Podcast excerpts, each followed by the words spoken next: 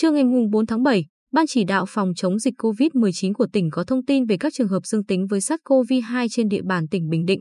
Cụ thể, 3 bệnh nhân 19.550, bệnh nhân 19.551 và bệnh nhân 19.553 ghi nhận tại thị xã Hoài Nhơn là F1, sống cùng nhà với bệnh nhân 18.699 và bệnh nhân 18.700 tại khu phố 4, phường Bồng Sơn.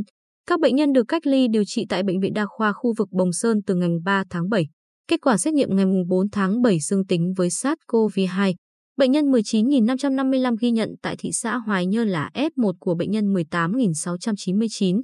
Bệnh nhân 18.700 thường trú tại khu phố 4, phường Bồng Sơn. Bệnh nhân được cách ly điều trị tại Bệnh viện Đa khoa khu vực Bồng Sơn từ ngày 3 tháng 7.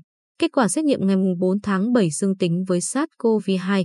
Ngành y tế đã tiến hành truy vết các trường hợp liên quan đến ca bệnh, kịp thời khoanh vùng, phun khử khuẩn, lấy mẫu xét nghiệm SARS-CoV-2 cho các đối tượng tại những khu vực có nguy cơ COVID-19, tiến hành cách ly phù hợp với các trường hợp F1 và F2 theo quy định.